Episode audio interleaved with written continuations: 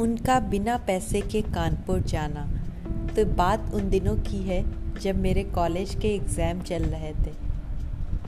और मैं एग्ज़ाम देने जा रही थी। एग्ज़ाम देने से पहले एग्ज़ाम की लास्ट डेट थी और मेरा फॉर्म फिल नहीं हुआ था। वो फॉर्म फिल करने के लिए उन्हें कानपुर जाना था।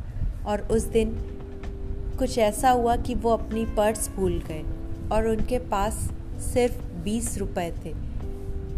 उन्होंने ट्रेन का टिकट तो ले लिया जैसे तैसे, लेकिन उसके बाद जब वो कानपुर पहुँचे तो वहाँ पे वो नंगे पैर चल रहे थे और पूरा कानपुर उन्होंने नंगे पैर चलते रहे। पूरे कानपुर में वो धूप खाते रहे, लेकिन बिना इसकी परवाह किए हुए वे कॉलेज गए और मेरा फॉर्म फिल किया और फिर वहाँ से वापस आए।